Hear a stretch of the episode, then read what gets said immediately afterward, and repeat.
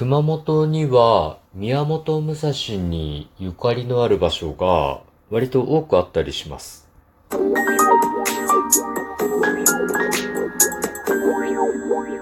ご機嫌いかがでしょうか？いつもリアクションやお便りなど応援ありがとうございます。228回目の配信です。今日も後日研究所から開運メンタルアドバイザーの占い師名をがお送りいたします。この番組は熊本の裏表のある占い師の私こと明恵がお客様と鑑定以外での接点を持ちたいと考え、普段気になったことや思ったこと、ためになりそうなこと、皆さんのちょっとした疑問への回答などを占い師の視点と独断と偏見であれこれとつぶやいています。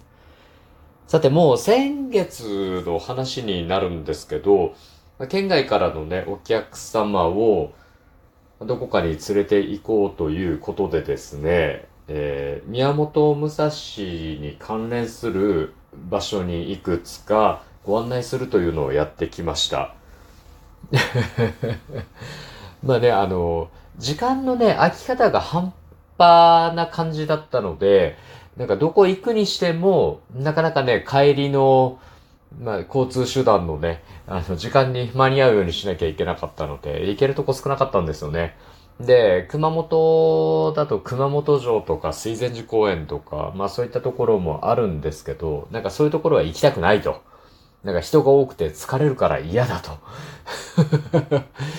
じゃあ、山に連れて行こうかな、海に連れて行こうかという選択に、選択肢がもうその二つになるんですけど、さすがに阿蘇まで行って帰ってくるにしてもちょっと時間的に無理をしてしまいますし、天草の方に行っても時間的に無理をしてしまうというところでですね、じゃあもう仕方がないと。目的を絞ろうというところで、もうお客様の興味関心がありそうなところといえば、刀とか甲冑があるところで、えー、宮本武蔵関連に行こうということでですね、ご案内してきました。はい。で、行ったところはですね、えー島田美術館というところと、それから、霊源堂と言ってですね、霊源堂？霊岩堂？霊岩堂やったかな？霊岩堂ですね。えー島田美術館と霊岩堂に、えーご案内してきました。で、島田美術館にはですね、あの、宮本武蔵の肖像画があって、それから宮本武蔵が彫ったと言われている不動明王の像があったりですね。あとこう、絵巻の類とかがね、いっぱいあって、で、あと、刀とかですね。そういうのもこう、有名な刀鍛冶がこう、打った刀とかも置いてあるので、まあそこそここう、見応えがある場所なんですね。うん。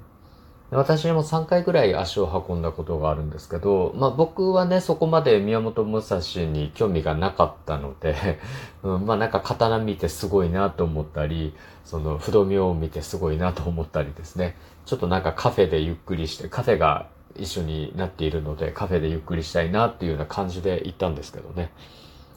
まあ、連れて行ったお客様には、なんかこう、ちゃんとこう、ツボにはまったと言いますかね。ちゃんとこう、なんか良かったみたいで、隅々までこう眺めていらっしゃいましたね。で、ま、庭が、割と大きい庭があって、ゆっくり椅子に座って、ぼんやり庭を眺めるようなスペースがあるんですけど、まあ、そこで1時間ぐらいちょっと談話をしてですね、時間を潰して、今度は、えー、霊岩堂の方に行きましたね。霊岩堂の駐車場、ちょっとね、あの、離れの方にあるんですけど、上の方に行くと宮本武蔵の大きい石像があって、まずは祈願するところから、みたいなことが書いてあってですね。まあなんかその必勝を祈るような場所があるんですね。で、そこで、まあ、宮本武蔵の大きい銅像を見た後、まあ、ちょっと脇道の方から、えっ、と、お寺になるんですよね。霊岩堂っていうのは。えっ、と、総道宗のお寺で、これなんて読むのかな？雲岩禅師さんっていうんですかね。うん。まあ、九州西国第16 14番霊場札所になっていて、まあ、熊本の名水百選の水が湧いているお寺があるんですけど、まあそこにご案内してきました。で、当日は結構天気が悪くて大雨だったんですよね。だから、その 移動の時に割と濡れてしまったんですけど、お寺に着いたらね、不思議と雨も上がって、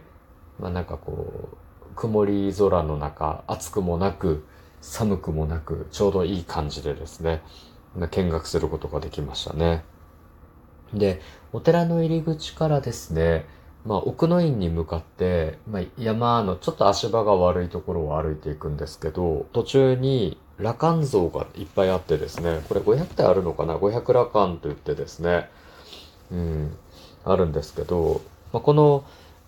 500羅漢、いろんなお顔とか姿をしているんですけど、なんか必ず自分の知り合いに似た像があると言われているんですね。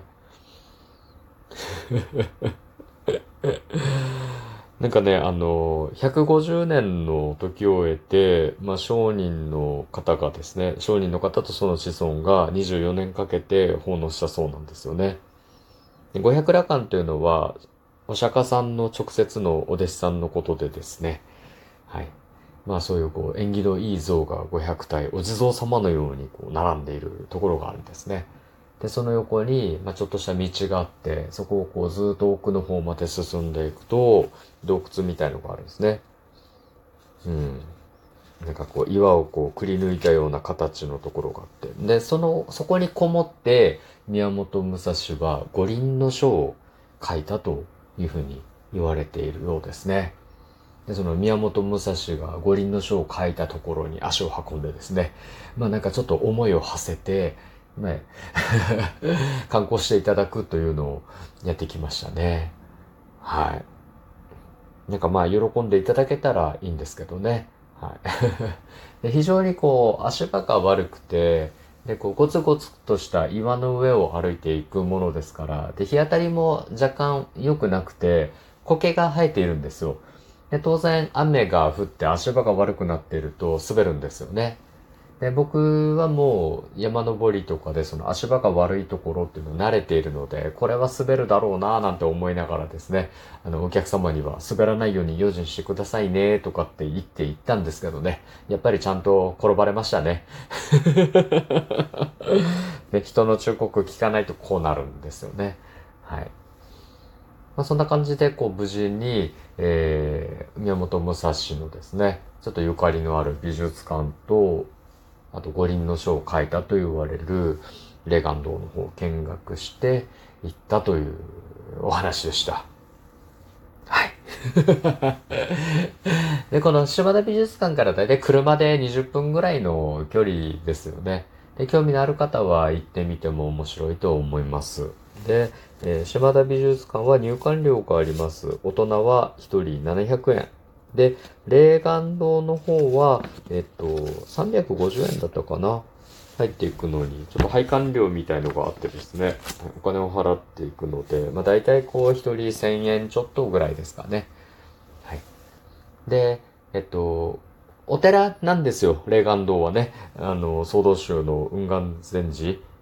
というお寺さんなので、一応、まあ、お賽銭とかもね、入れて、ご本尊様にえっと、観音様ですかね、しっかりご挨拶をしてお参りになられると、またご利益も加わっていいんじゃないかと思います。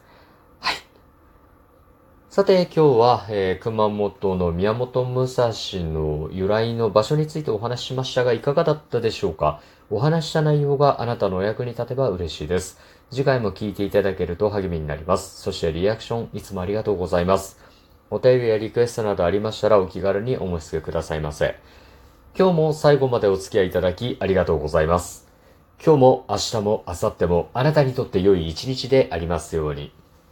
裏表のある占い師の独り言、海運メンタルアドバイザー占い師明恵がお送りいたしました。それではまた鑑定や次の配信でお会いしましょう。バイバイ。